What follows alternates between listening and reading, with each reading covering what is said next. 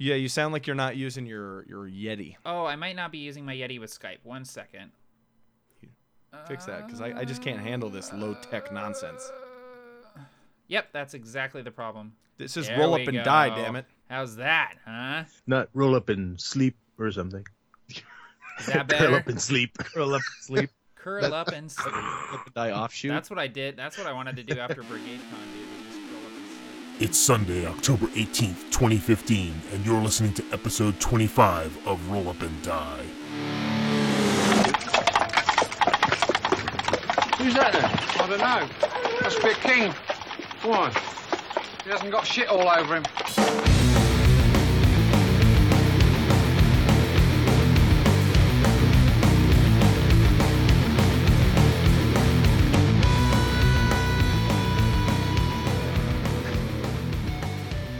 How was everyone's Brigade Con? Did you, all, did you guys have a good time? Yeah, it was pretty good. Except that uh, the, the the the game I ran, it happens every freaking time. I had a I had a problem with Google. It just dropped me all of a sudden, Oh man. and I had to end up restarting my computer. And by the time I got back on, it wouldn't let me restart the broadcast. So it was a cliffhanger Oh, for man. people listening anyway. It was a cliffhanger. I the the the dwarf takes the ale and brings it to his lips. Well, what happens Was next? it good? Was it good or not? What happened? Yeah, I need to know. uh, my brigade con was my, my brigade con was also good. Um, I enjoyed Mike Lasham's game, Yep. uh, Fiasco on the Silver Dragon Express, That was very good. uh, and of course all the games we list you guys can find on YouTube and stuff like that. Um, I really enjoyed my. Oh, oh, first of all, I really enjoyed the roll up and die panel. Yes, that was a lot of fun. I had a good time yeah, doing I, that I enjoyed that too. That's awesome. I also did a, a panel um, with Bradlin W. I'm just gonna say W because I don't want to be like, oh, this person, and they'll be like, why'd you say my name? And her home address is. Yeah, exactly. Siri, find Bradlin W. No. um, but uh, we did a panel on psychology, uh, psychological tropes, and using actual psychology and how to make your NPCs more realistic and believable, and that mm-hmm. was really fun. Yeah, I need to um, finish watching that. It was I I caught the little bit of it and it was really good. So I enjoyed it. It was, it was there was a lot of like it was almost like a bunch of ideas you can steal right. i- in a mm. way, but they're all like based on science that I don't understand. Yeah. So basically, Bradlin said something really smart. This is how the format. Mm. Bradlin says something really really smart. And then I totally misinterpret it and come up with a completely different idea that has nothing to do with what she said. Basically, it. Uh, that's kind of how roll up and die works too, actually. I think so too. Yeah. Oh, uh, how was your brigade con, Matt? Uh, it was really good. Um, I totally overdid it. Uh, I it was so funny because last year I was like, man, I just went so hard. I'm next year I'm just gonna chill, just playing a couple games, and then I did it even worse this year. I uh, so I got up at 7 a.m. for work on Friday, and then I didn't go to bed until 11:30 p.m. on Saturday. So that was 40 hours, uh, give or take, uh, with with two 15 minute power naps in there to get me through. But there, at one point, man, I was about to go in that panel with with Mike Shea, Sly Flourish, and uh, Kirk from PhD and D, and I'm sitting there like. I'm gonna fall asleep on Mike Shea. Like I'm just gonna like I'm just gonna curl up. I'm gonna put my head on Mike Shea's shoulder. I'm just gonna be like, "Oh, Sly Flourish, lazy dungeon master, and uh, that would that would have been embarrassing. But but yeah, man, I had a good time. I played I played in three games, uh, participated in two panels, and then we did the closing ceremonies, which are always a hoot. So yeah, Yeah. Oh, I uh, did a, an interview, okay, with uh, a person named Rodney Thompson, yes, and I really had no idea who he was until after the interview. that's so funny to me because it's like it's like. I, I feel like Tim was asking if he wanted to be on that panel for like weeks, and I'm like, why isn't Barker jumping on this? Because the only reason I couldn't be on the panel was because I was at a panel with Mike Shea, and Yeah. so I, I feel like Tim should have just been more like upfront about it and just been like, "Hey mm. Barker, do you want to be on a panel with the guy who pretty much created fifth edition Dungeons and Dragons, or is that something that you're interested in?" I would or- I would have jumped, but I'm glad Yeah. I didn't know because then I would have been an interview like a stiff. Like I'd be like, "What well, yeah, but- but- about fifth edition do you like?" Well, yeah, but I'm just curious. How do you interview someone not knowing anything about? So, who the hell are you, and why am I talking to you? Well, who's your daddy, ways. and what does he do? in two ways. Number one, number one, I knew that he was an RPG publisher. Yeah. And, Oh, okay. Or, or worked That narrows it in in publishing, and I and it was a it was a panel. It was an interview about advice for publishers, Mm-hmm. and I also you know am now a publisher myself, so I Mm-hmm. had some questions about publishing. But the second thing is that I slowly started realizing it as we were going through the interview. It's almost like it's almost like, I need It's to, like- I thought you knew before. I want to go back and watch the watch the panel and just watch the realization dawn on your face. Yeah, you're just like, oh shit, Rod, that Rodney Thompson.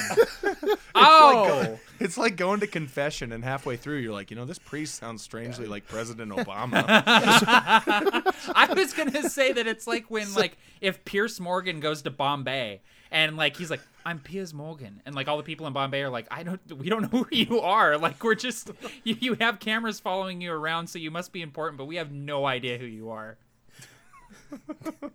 did, did he did he drop any names? Was that how you knew? Like, yeah, I was in this meeting with Chris Perkins, and we were just You're like whoa about-" this dude knows Chris Perkins. no, actually one of the first things is And I and I gave him his assignment. You know, it's like, well, wait, what? So when I created the advantage disadvantage system, uh,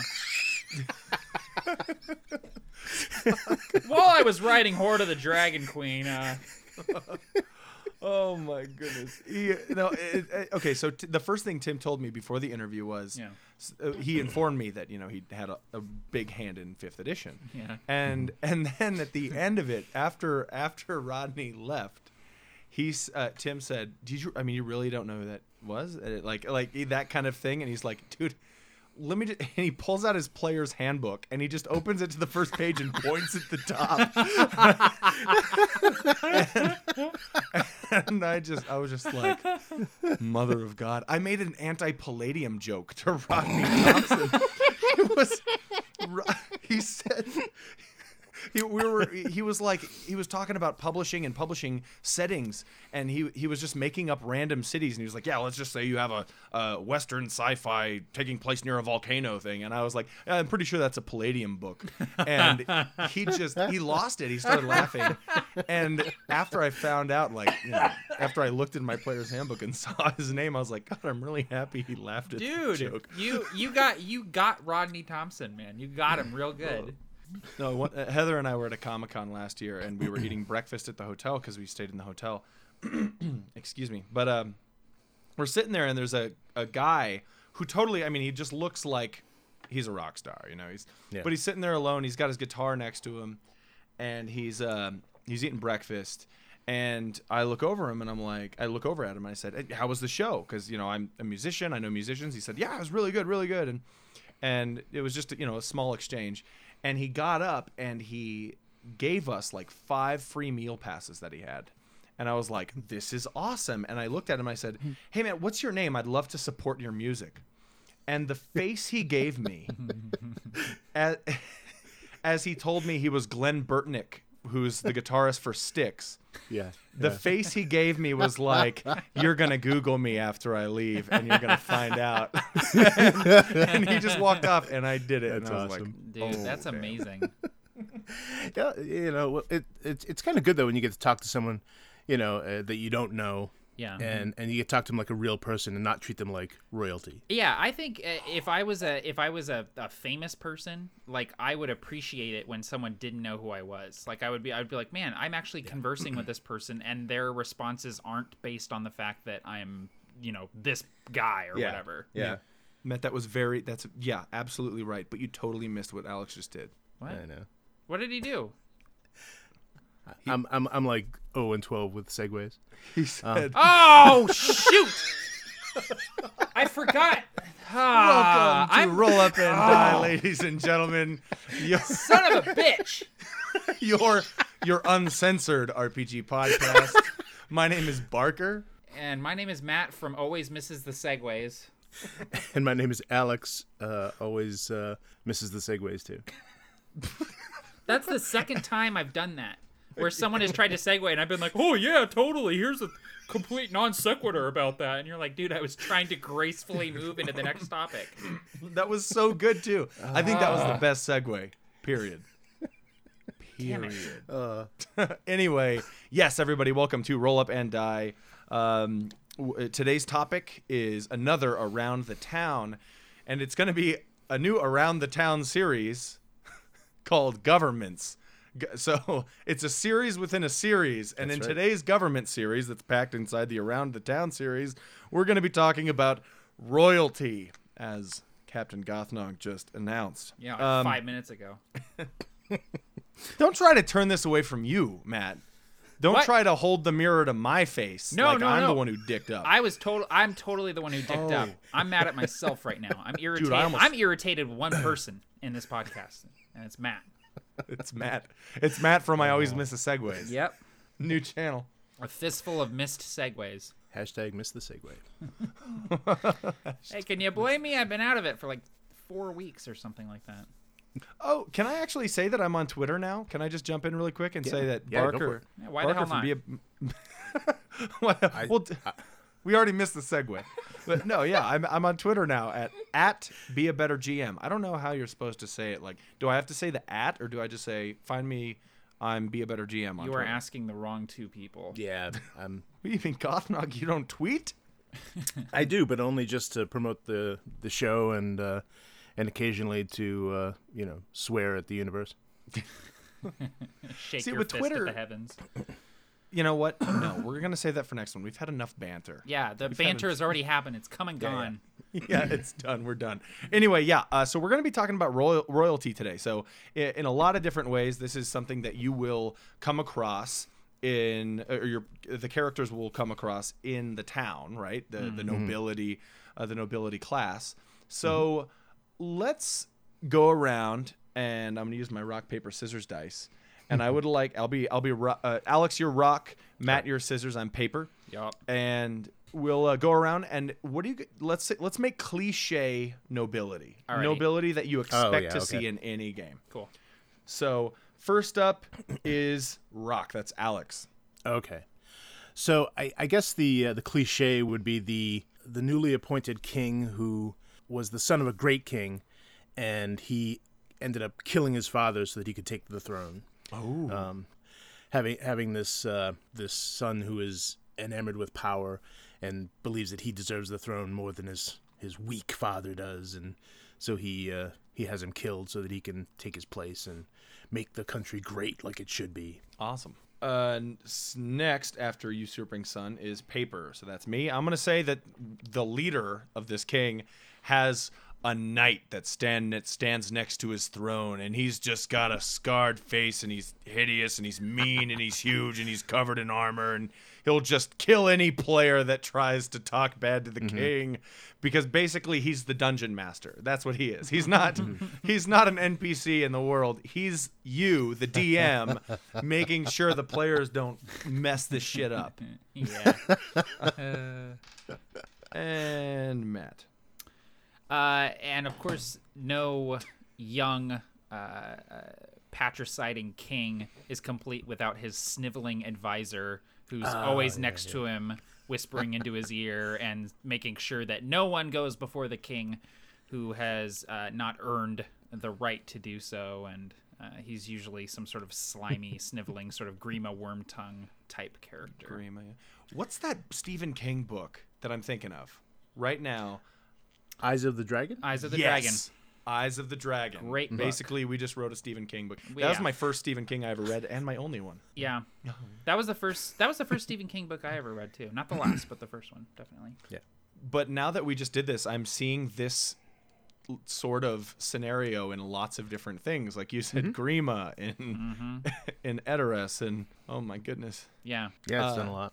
Yeah. So okay. So let's take the royalty, right? The king, or maybe perhaps something else, and let's make it interesting. So, um, Matt, yeah. if you're gonna throw out a way to make royalty more interesting, more believable, more fun, just different, cooler, what do you do? Well, I'm always a fan of uh, hesitant monarchs, hesitant rulers, leaders who didn't necessarily strive or have the ambition to go after uh, the role that they have. Uh, you know, it's kind of an old trope to have the the hesitant hero. It's kind of like the it makes them more likable. You know, when Luke Skywalker says, "You know, I can't go with you, Ben. You know, I got I have to look after the farm and take care of my uncle and and aunt." You're like, "Oh, you know, that Luke is a good guy. He's not being selfish in this in this instance." The same you can do the same thing with a ruler. You know, a king who didn't necessarily want to be king, but is a good ruler because of that. Like he became king because it was thrust upon him, not because he, you know, murdered his father or, uh, you know, usurped somebody or something like that. It was, it was, uh, you know, he grew up and was given this because, you know, his dad was the king or he married a princess or something like that, and he didn't necessarily want to be the ruler. That's awesome. Yeah, we see a lot of super powerful, super decisive rulers in D and D games Yeah. or Yeah. any RPG where they're like kill them all or oh they're super weak maybe. Yeah. It's very you know uh, very rare to see a, a ruler that's like oh man this this is a hard job. yeah, yeah, yeah. There was a surprisingly cool example of that, and it was a, a really neat um, change from some of the tropes, which was a movie called "In the Name of the King." And uh, th- it, it was interesting for a few reasons. Number one, uh, Jason Strat- is it Jason Stratham Statham? played the Stratham played the hero, um, and he was he was the he he was Was uh, that the movie uh, with Ray Liotta? I'm sorry. yeah. It's Yeah, got yeah. Ray Liotta and Yeah. and Burt Reynolds is in it. Burt Reynolds is the king, and I've I would have if someone told me that I would have been like, I can't watch that, but it was surprisingly good. You know, it, it, it was a B plus movie at least. You know, maybe an A B, a minus. B plus. I've know? only seen the trailer and that trailer is Oh yeah, it, yeah. I the your the, the trail- king. yeah, the the, the trail is not particularly good, but uh, there's some interesting lore in it. For example, uh, the only people who can use magic in that world are people who are sworn to a king. So uh, they have to swear their they have to swear their allegiance to a king, and then they have this magical power. And so, um, you know that that was kind of a neat bit of lore that uh, that was brought into it that I had, that I really hadn't seen before. And Is, um, is it just yeah. that idea that they're sworn to a king that gives them the abilities, or Uh, they, they didn't really delve too much into the lore. I know that it was some something something about their by, by again uh, uh, by by swearing themselves to a, by by serving a king is how they is how they derive their power. And Ray Ray Liotta's character was able to get power because he basically subjugated this race of I forget what they were called, but they're kind of like orcs, and bec- and he put himself as their king. So he uh, he served himself. So he was able to, he was able to kind of find a loophole in that little. Uh, anyone ever see Ray Liotta as a good guy? like, d- does he ever get the girl? not really. Not really. I don't think so either. So okay, so let's talk about government types a little Yeah. bit because, like, uh, you know, when when I think of you know immediate royalty, I think of a king, or Mm-hmm. at the very least, if, if we're just talking about a town, you know, Skyrim has really given me the mindset of thinking about a lord of a of a certain single city instead of you know the king of Mm-hmm. all the land. So, um, what is a different like what types of government are there out there for you to put into your game that will automatically spice it up because it's different? Well, Well, if we're, well, if we're, focusing, if we're focusing on royalty, we kind of we're kind of limited to that. But you can definitely change up how you how you handle royalty. Well, wait, hold on. So is there maybe maybe I'm just not knowledgeable on the subject. Is it impossible to have royalty in say like a theocracy? like to no, make the leader some sort of religious figure? I, yeah, I guess I guess it depends on how you want to define it. Um, if you're talking about royalty, as in it has to be inherited, um, that sort of thing, or is it, you know, what's what's what is what is considered royalty? What's it based on? Well, I think you should define it. You define it for Alright. us and for the rest of the podcast and then we'll base it on that. Well, I, I guess in this context, we should, uh, you know, uh, maybe limit it to uh, royalty is a leadership who has absolute power over the over the land, and it's it's inherited uh, by bloodline, and uh, I kind of like the notion too that the, uh, the the kind of Arthurian idea that the king and the land are one, so that as the king goes, so does the land. So that kind of template, I guess.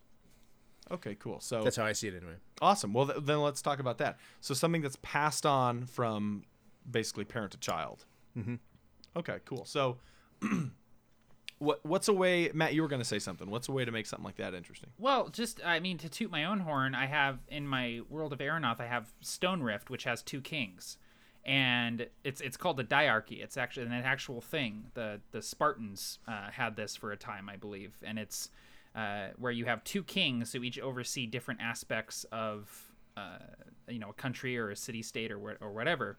So in the case of Stone Rift, there's a king of the march and a king of the toil, and the king of the march is basically the commander in chief, like he oversees all the military matters and you know international sort of relations and stuff like that. And the king of the toil is sort of the king of commerce and labor and oversees like the infrastructure and things like that. And so they're both uh, it's a, it's hereditary for both of them. They're not related, but they call each other brother kings because they serve sort of in tandem with each other. So I mean, you can you can switch stuff up like that um, pretty easily and still have it be royal, still have it be kings and queens, you know, monarchs, that sort of thing. That's a really good idea. I, I, I immediately think of, you know, let's let's let's put a king in the throne. Whether you know, I like your two king idea. Mm-hmm. That's a, that's a surprise. Like let's figure out a way to surprise the characters, the players, when they walk into the throne room. And what is mm-hmm. a way to surprise them when they see who is sitting on the throne or thrones?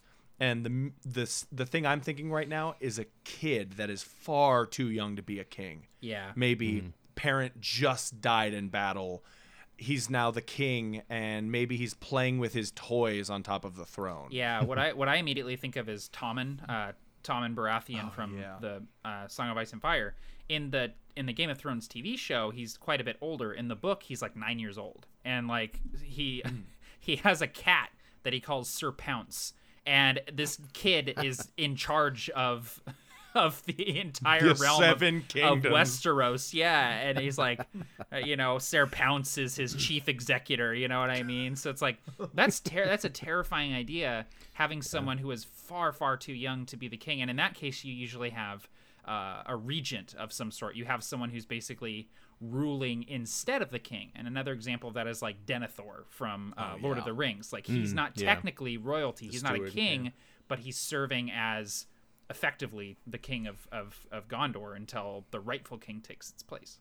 nice what if characters walked in and the throne was empty Yeah, just like I mean, just like in Lord of the Rings, they walk in and that big Yeah. throne has nobody in it, and Denethor's mm-hmm. sitting in his little and a kid's table, you know, in his little his little steward chair below the actual throne. love that if i were if i were denethor i'd be like you know i'm gonna sit on the throne Yeah, for a I'd be like, you know minutes." what? I just want to see what it feels does. like. Yeah, He probably, he probably went up there once in a while. he puts Yeah. his he puts his night. bony butt right up in that throne every day. I bet. takes a look at the palantir while he's there I bet. Yeah, that's where yeah. he looks at it he doesn't look at the palantir when he's on the second throne god anyway i don't know i got really that's like me pooping in the guest bathroom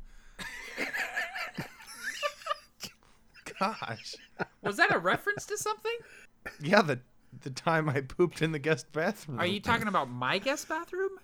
no Oh, okay, because you were you were over at my house, and you were in the guest bathroom, and I was just making sure you didn't destroy the toilet while you were over here.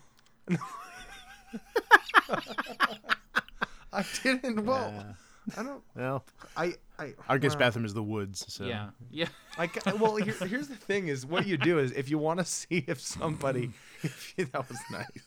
If you want to see if somebody went number two in your bathroom, you put an incredibly awesome and memorable and kind of like a talking conversational piece picture opposite the toilet. So Uh-huh. if they see it, if they walk out and they say, "Oh, dude, I really liked your picture of the moon of Endor," Oh, you did poop in my bathroom.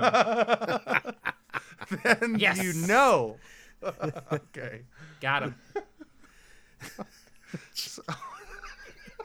Speaking of thrones, we're drifting, guys. We're drifting. royalty. Let's talk about royalty. Stay on target. Roy- Okay. The royal tile- toilet. Alex, take this away. Well, I'm, I'm going to kind of break my own rule here and think and say that you know, uh, although royalty is is traditionally hereditary, at least in in, in our world, um, you're not necessarily tied to that, or at least not directly. For example, you could have it as sort of a mystical heredity, like uh, reincarnation. Right. You know, kind of playing off of the the uh, the Buddhist idea of the Dalai Lama. You know, who when he dies, he's reincarnated, and they send out uh, mystics to go find him again and you know bring him back, train him, that sort of thing. Right. So you could have a system like that where the king always reincarnates, and so they they go out looking for him, and that can make for interesting adventures too. And that's why the throne is empty. Maybe you know. Um, Yeah. Where's the king? We're we're waiting for him Yeah. or Right. something. That's a cool Yeah. idea.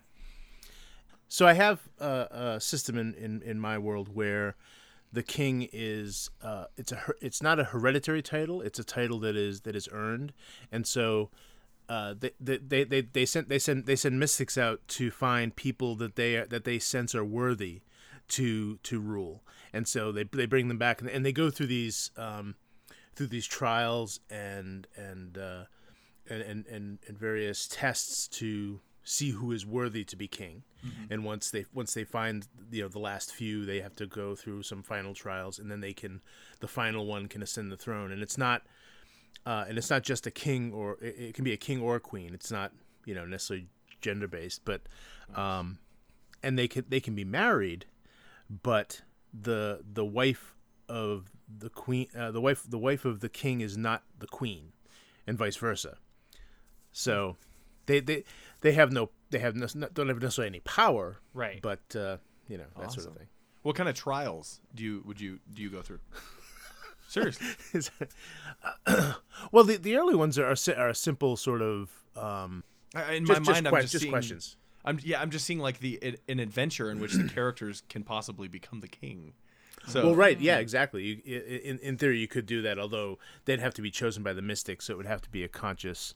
You know, they couldn't accidentally become the king. Uh, Whoops. Uh, you know, oh, geez, now what? kind of like Riddick, but um, sounds like a great plot line. It could be. But uh, no, there there there are some there are early ones that are not you know terribly lethal. But when you start at the closer you get to the to the to the throne, um, the more dangerous and more uh, intense they become because you, the first ones are sort of to test your to see if you're you know mentally capable of handling the job, and then then they advance to uh, to fighting and final Nice. trials. What? Awesome. what? I don't know. you, you're laughing at me.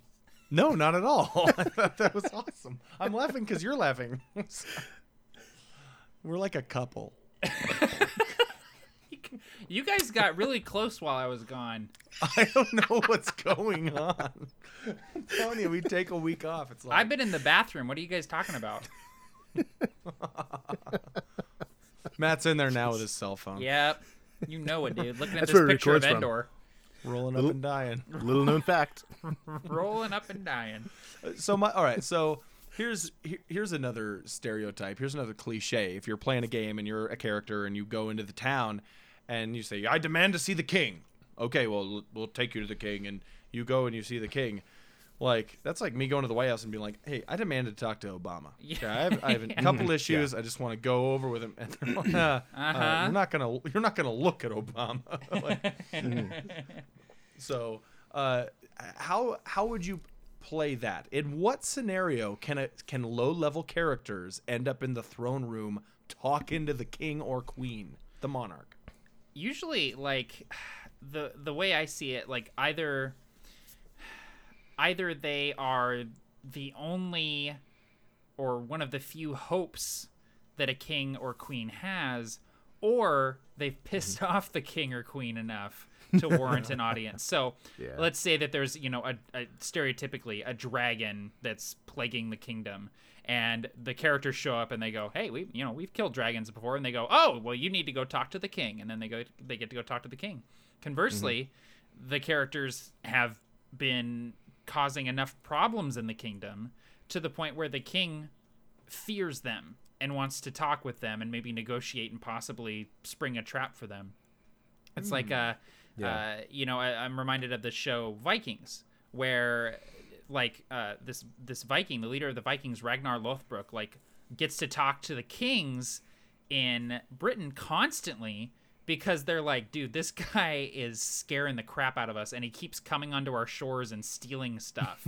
so like, we're gonna talk with him, but we also like can't just outright kill him because then at, they'll just lose it, and we have to like contain this problem. So it's it's usually either they want something or they want you to stop doing something.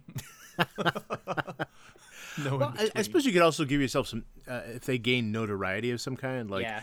they might they might perform uh, you know a low you know say say a low level service to the to the kingdom and and but they do something great to save a town. Let's say they save a town or something, and. Uh, they, they they might be presented to the king by that by the lord of that town to get some sort of award or something like that. Yeah. So they might, yeah, exactly. So you know, and and but there could be a line of like fifty people, you know, that are all getting medals, and they just happen to be you know one group of them that you know did something great that week. Right. But uh, I think in a lot of cases, a lot of DMs, um, you know, this is definitely an issue with me or has been in the past. Is you know, I'm always like, oh man, I have low level characters and I really want them to meet this king or this like really important person, but there's no reason that this really important person would want to meet the characters. Like, and so Yeah. for those DMs out there who have that same issue, like, why are you going to hire these level twos to clear the bullywug caves when you have an entire town guard to do it for you? Right. Uh, one really cool thing to do if you want your characters to meet the king is to set up an instance where they can save the king's life. Perhaps at a masquerade ball and someone's trying to poison the king or assassinate the king, but you don't know if it's going to be poison, a knife, an archer. Like you just don't know how it's going to happen. But the characters need to Yeah. figure that out. And if they do save the king, you think the king's ever going to go to anybody else to ask for secret favors? Yeah, no way. It's true. Mm-hmm.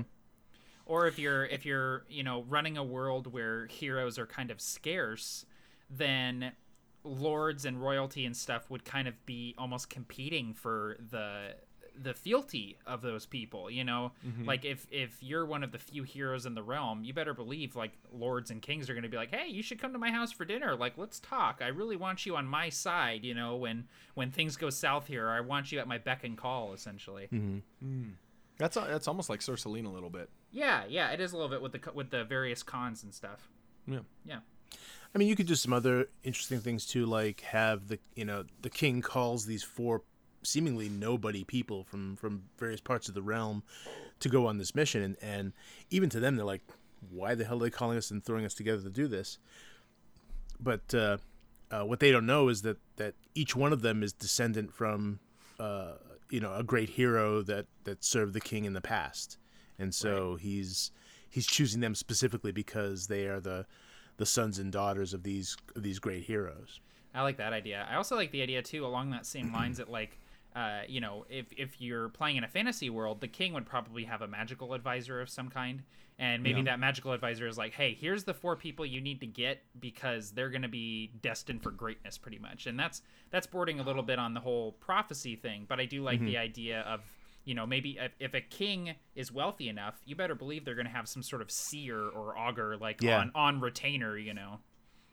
Yeah, you can get away with a lot with a using a seer. Yeah, for sure. I, What- I have foreseen it. I have foreseen. now, Skywalker, you will die. But actually, you, you could even do a cool twist on it, like the the advisor is actually against the king, but so he picked these people because he, he he he figured they'd fail. Yep. And they don't. or maybe like he, he's telling the king these people are destined for greatness they need to take your guards and go out into those bullywug caves and so the king gives them the, the guards and now the entire city is empty of defenses Right. Yeah. so uh, Yeah, so there's a lot of cool twists you can do on that.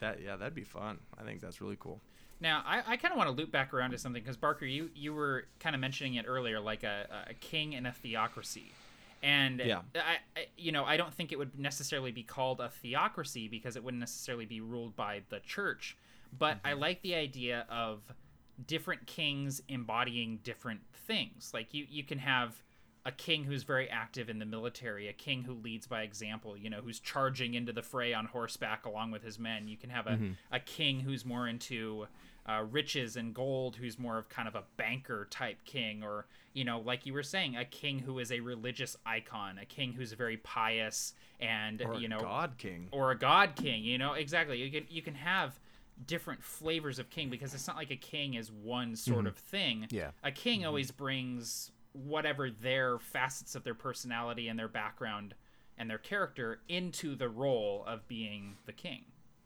Yeah, that's a, that's a really cool idea. Like eh, I- you know, I mentioned you know theocracy before, but Mm-hmm. I love that idea that you know you don't have to have a, the- a theocracy to make a religious faction or nation Yeah. or s you know government you know uh, let's say that maybe maybe the king is uh, ki- maybe they're not god kings but maybe uh, they they are viewed as the religious icons the religious symbols of this place um, and they'll serve as like a pope like figure Yeah, a, yeah. a papal figure for the for the people Yeah, exactly.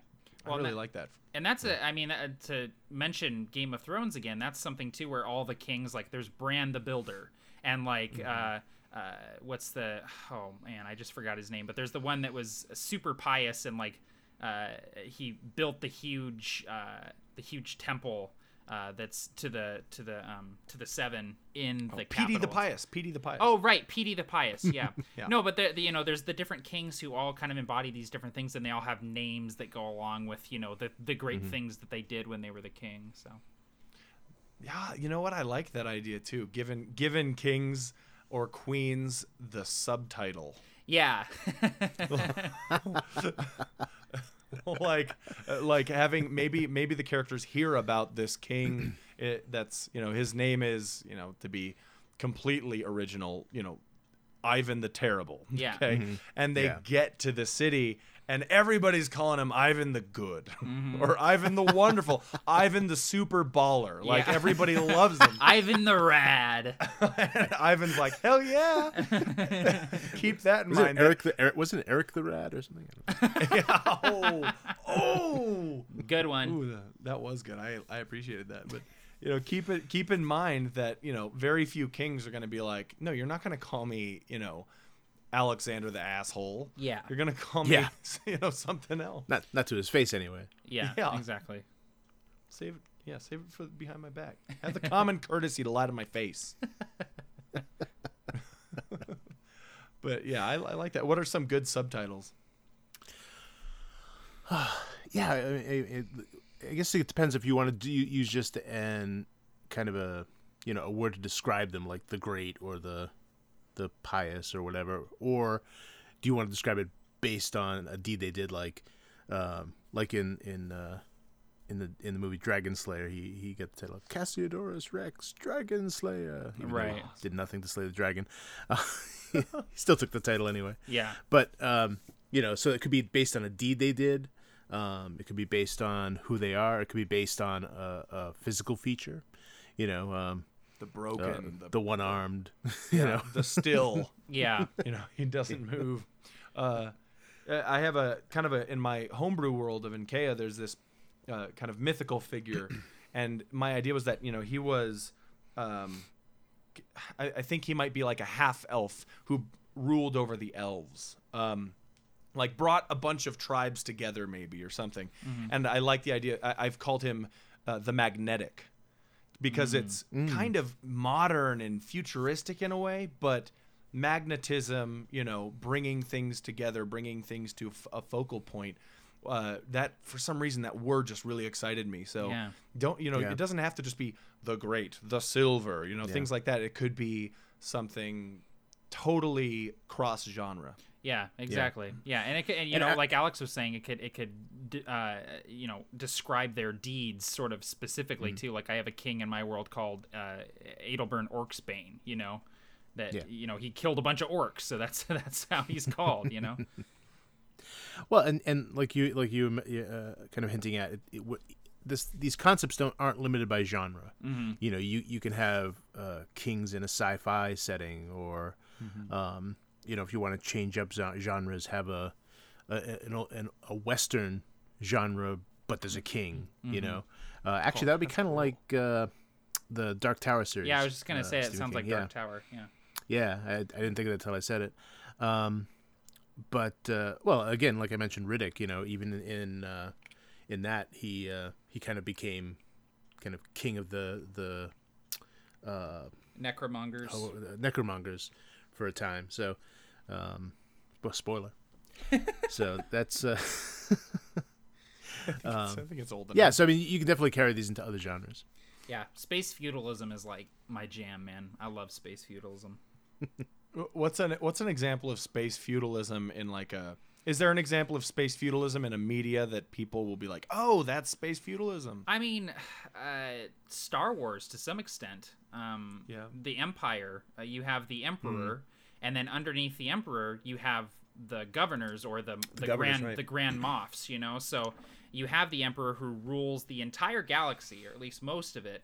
And then beneath him, he trusts the Grand Moffs with the different areas of the galaxy, and they each oversee different things, you know. And then uh, Barker, he has his knight too, the big scary guy who's like, "Don't kill, don't kill the king. Don't look at him wrong, or I'll kill you." He has Darth Vader, who he sends out to do, you know, his dirty work and stuff like that. So that that would be an example of space feudalism. And there's Prince Princess Leia too, although that never really comes into play. The fact that she's royalty, but.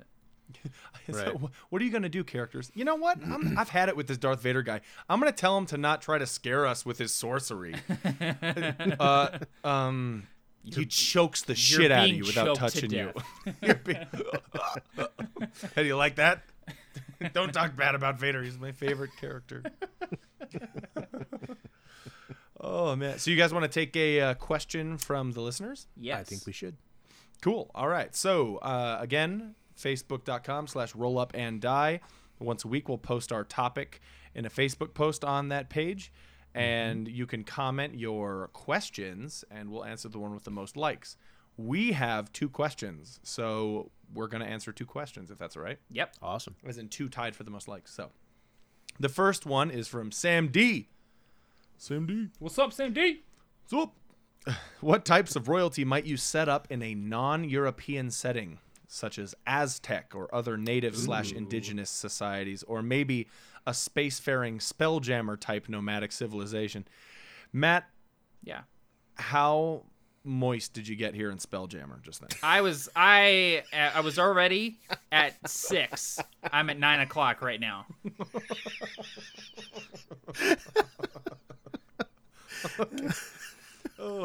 So when I when I first read non-European setting, I didn't you know I would like to touch on Aztec for y- and let you guys, but my first thing I thought of was Japanese. But I don't really know any any sort of Japanese lore or anything like that. Have either of you guys played like Legend of the Five Rings? Uh, yeah, Not quite a bit. I really, bit. no.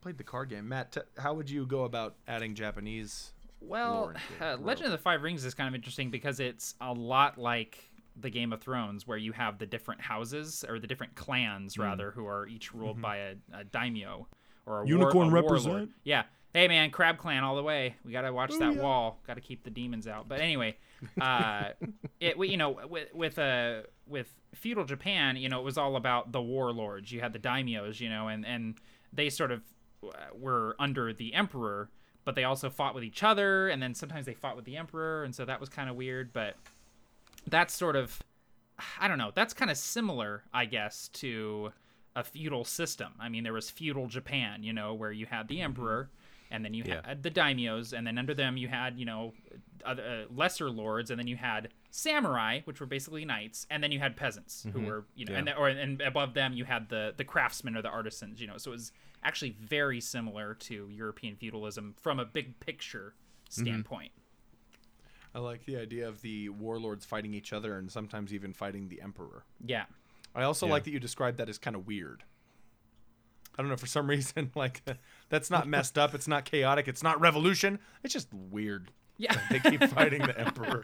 That's weird. Well, because the emperor is sort of supposed to be the embodiment of God, you know, and so Yeah. it's sort of like, hey guys, we're gonna go fight God, just Yeah. real quick. We're gonna go over here and fight God. Be jerks Well- to anybody but one person. Yeah. But you did the thing. Well, I mean, and he was in power until you know, well, relatively recently. In Yeah, the, in yeah. the grand scheme of things. So, very, very recent. yeah. yeah. So, um, have either of you been to uh, Central America or South America? I have never been. Nope. I highly recommend it. Uh, we went to um, uh, Belize and Guatemala, and we saw a lot of the the Mayan ruins there. Yeah. Yep. I, I suppose it's probably more proper for me to say the Maya ruins. I don't. I don't. I, I make that mistake often, but um, that was totally like eye opening when it comes to seeing a civilization. Right. W- You know, everyone goes there to see what the pyramids, right? They want to see all these Yeah. pyramids. But what you see everywhere are these massive. It looks like you know, like big wheels of brie cheese. Yeah. They look. It looks like that, but made out of stone, Mm-hmm. and they're all head choppers Oh yeah. Yeah. everywhere. like, Yeah. and it's like, why do you? It's not that like I I understand like you know I guess I understand kings or queens just needing to chop some heads occasionally. Yeah. But why do you need nine in this one city center? Like, wh- how many heads? There's a are lot you of head chopping? chopping that needs to get done here. but but add that uh what i would do is i would add and even if you're doing like aztec or maya or even a european sort of feudal system or you know medieval type of setting add the public execution area like into the Yeah. in view of the city like you see the gallows you Yeah. see the guillotines just there's blood dried in the town square's ground because no one cleans it up you know Yeah. And that's, That's a good, that's a good way to have your players not just straight up disrespect the king as soon as they see him too. so it's like, oh, okay, that's where the king has people killed. All right, cool, good to know. Even better, have them meet some of the people who they later see them beheaded. Yeah, you know um, one of the things one of the common threads i think that runs through uh, a king figure or a king or queen or monarch in any of these cultures is the the notion that they are um, uh, well like you said almost like a deity almost like a, a god in and of themselves even if, even if they're not uh, a theocracy. And that sense of awe that you get from being just being in their presence you know? And so I think that that that that can be difficult to relay because, um, you know, the a lot of a lot of the players that you're gonna be playing with have no notion of what that's like to to stand in the presence of someone, um, of that that amount of power right.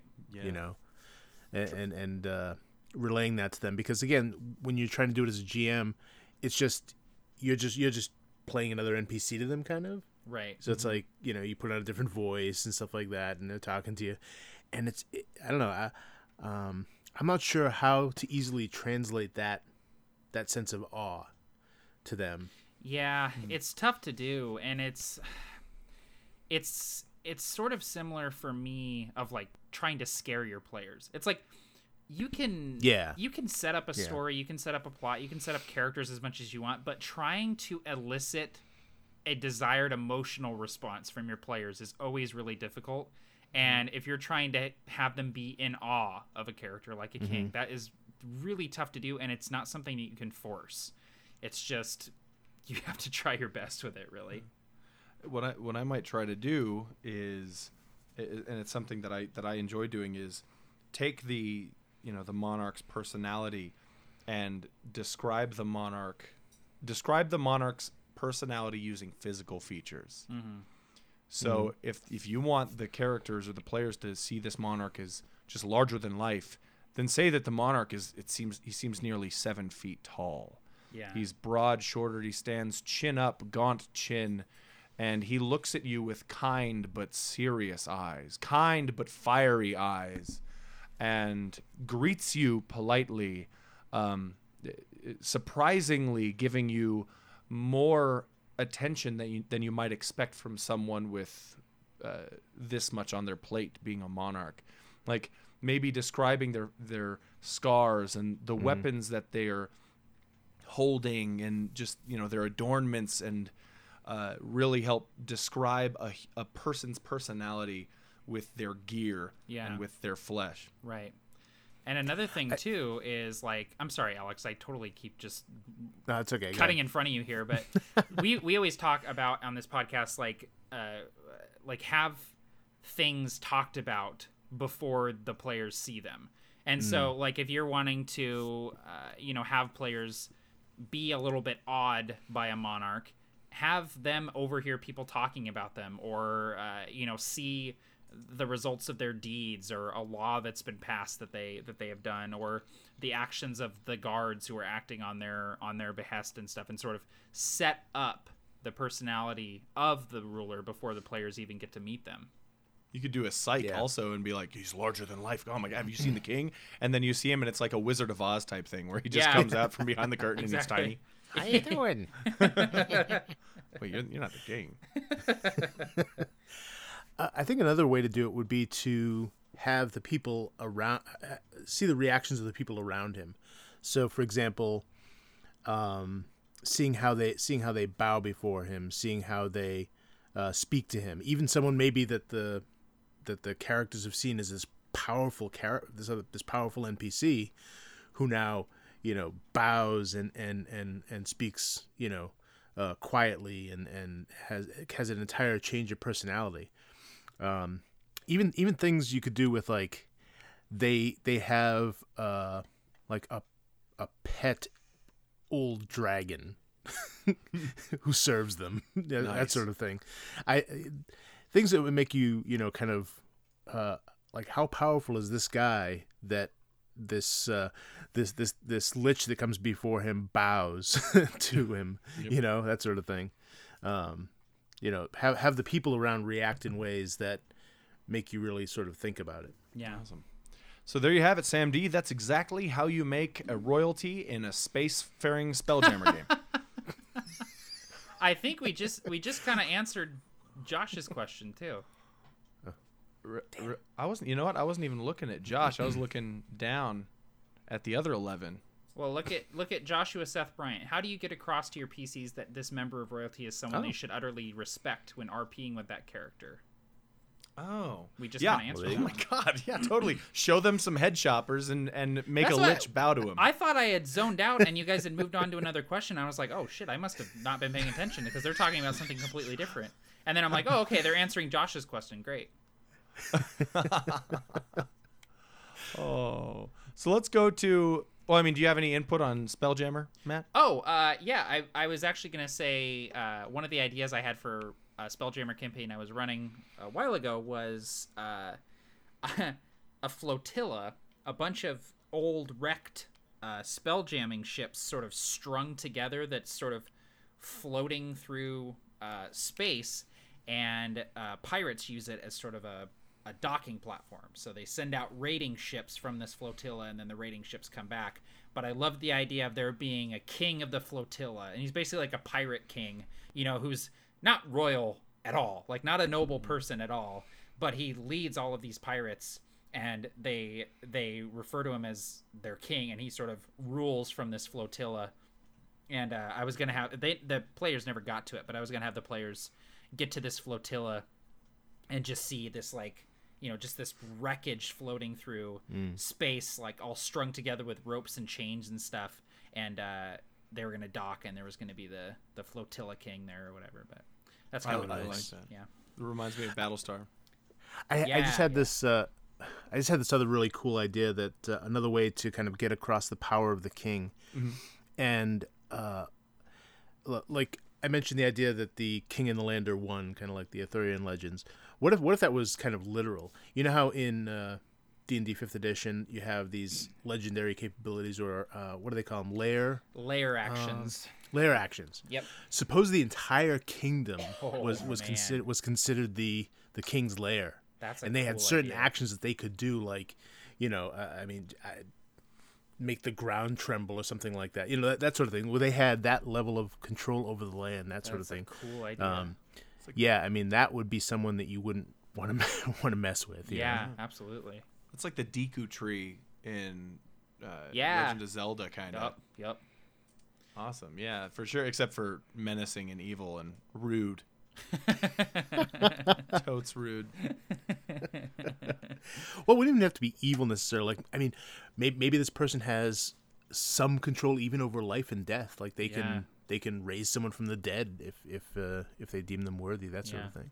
that kind of reminds me of i don't know if either of you guys are fans of warhammer 40k Oh yeah. Uh, but the the god emperor of mankind is that he's Mm-hmm. technically dead, but they have his body sort of preserved in this giant th- mechanical throne, and he like ex- constant life support. yeah constant life support. And he like exerts his neat. psychic will like over the entire like Terran Empire, it's just like billions and billions of people, and uh, Mm-hmm. like controls the warp, which is like this other dimension and stuff, and Yeah. like that that is kind of that god sort of Yeah. overreaching sort of power that you could potentially think about. That really is actually a really cool Yeah. setting. Yeah. So, uh, Jacob N from Mini Terrain Domain, you should check him out on Facebook, Yeah. um, has jumped in here and asked this question. Uh, when establishing a monarchy within your setting, how important is it to flesh out the entire king's court, as it were? I, I, I- baby steps. I wouldn't be like, all right, Yeah. have a seat, players. Here are the 11 people that are sitting at the table and their backgrounds. And, and, and Yeah. if I were a player, I'd be Yeah. like, oh, God. Yeah, But exactly. The king and I would pick one or two other people. Yeah, I I am a fan of people who uh, sort of advise or serve a monarch. I like coming up with people like that. Um, but yeah, I would I wouldn't necessarily flesh out the entire king's court, No, uh, so to no. speak. No, I mean it, you have to have an idea of what the structure is. Like, Yeah. if there are twelve advisors, there are twelve advisors. You need to know that. Uh, maybe having their names and, and just like a little sentence or two. Yeah. You know, just kind of describing them a bit, just so that you can you can uh, work on the fly if you need to. But then important ones, like if there's one who they that the characters are dealing with directly, flesh that one out. Exactly. And then maybe a couple others that they might interact with, and then it'll it'll just build over time. You know. Awesome. I think we should make an idea that the people can steal. The people. That's a good idea. The people. Um, Our people. We are benevolent rulers, and we will make an idea that you can steal. Without permission. yes. mm, yes. mm. Um, I think, uh, you know, we've come up with a lot of good r- monarchs in this podcast already. Yeah. I what I think we should do is come up with a throne room. Ooh, that's a good idea. Uh, that's a neat idea. Yeah. Uh, okay, so I have the die. Even if you were like, nope, it's not a good idea, I'd have you edit that out and be like, Barker, that's the best idea in the world. Roll that die. I cannot wait to make a throne room with Barker. Like, God, why does Captain Gothnog sound a lot like Barker? That. Uh, that is scissors. Matt, go All nuts. right, so there's a framed picture of the the forest moon of Endor across from the throne. no, uh, so this throne room is uh, it is actually a giant bathing pool.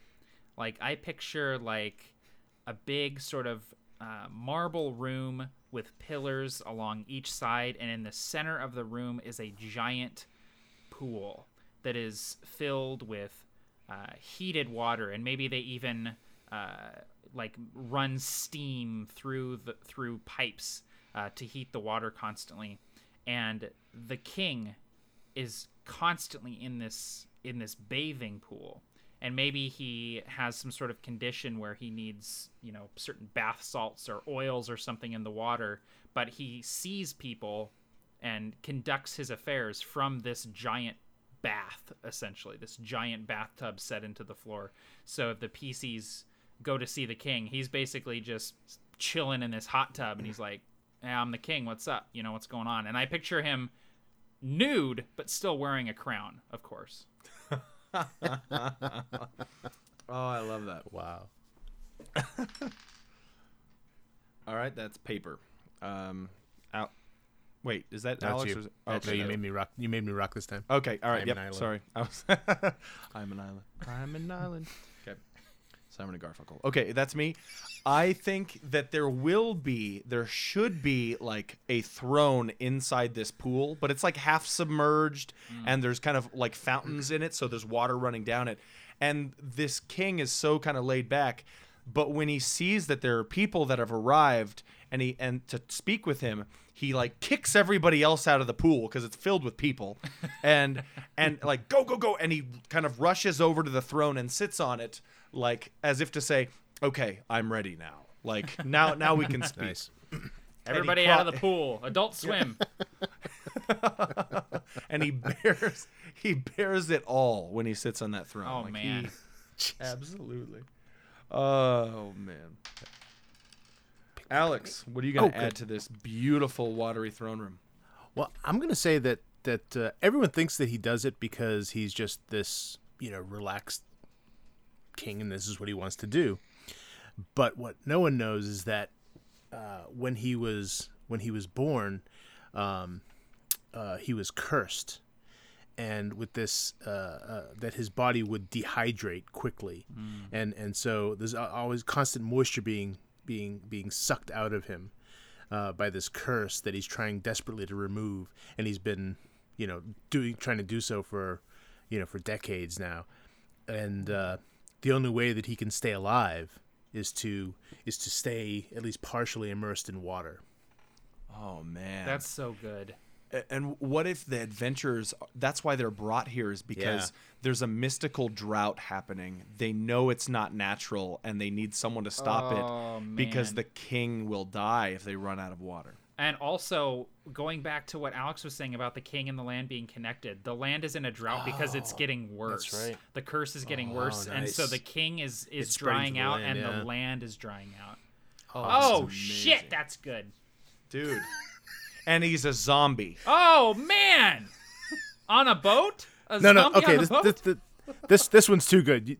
You, they can't steal that You one. You can't All right. steal this one. You, you can't take that one. That that that's ours. It's an idea too good. The other thing I thought you were gonna say, Alex, and I, I'm actually I, I I'm disappointed that I was wrong, but that that is a good idea. But uh, the idea that he's being hunted by like a vampire, and vampire the vampire can't cross water, and so the king basically just stays in the tub all the Ah, time, see, so the vampire it would have to be running to water though. Oh, it would have to that's be running right. water it would have though. to be So running water. Yeah. If you had if you had if you had if you had like a waterfall flowing over his throne, then you yeah, could that would that. be cool. yeah, That would for sure. But I like I like the curse idea better. That's way way way better.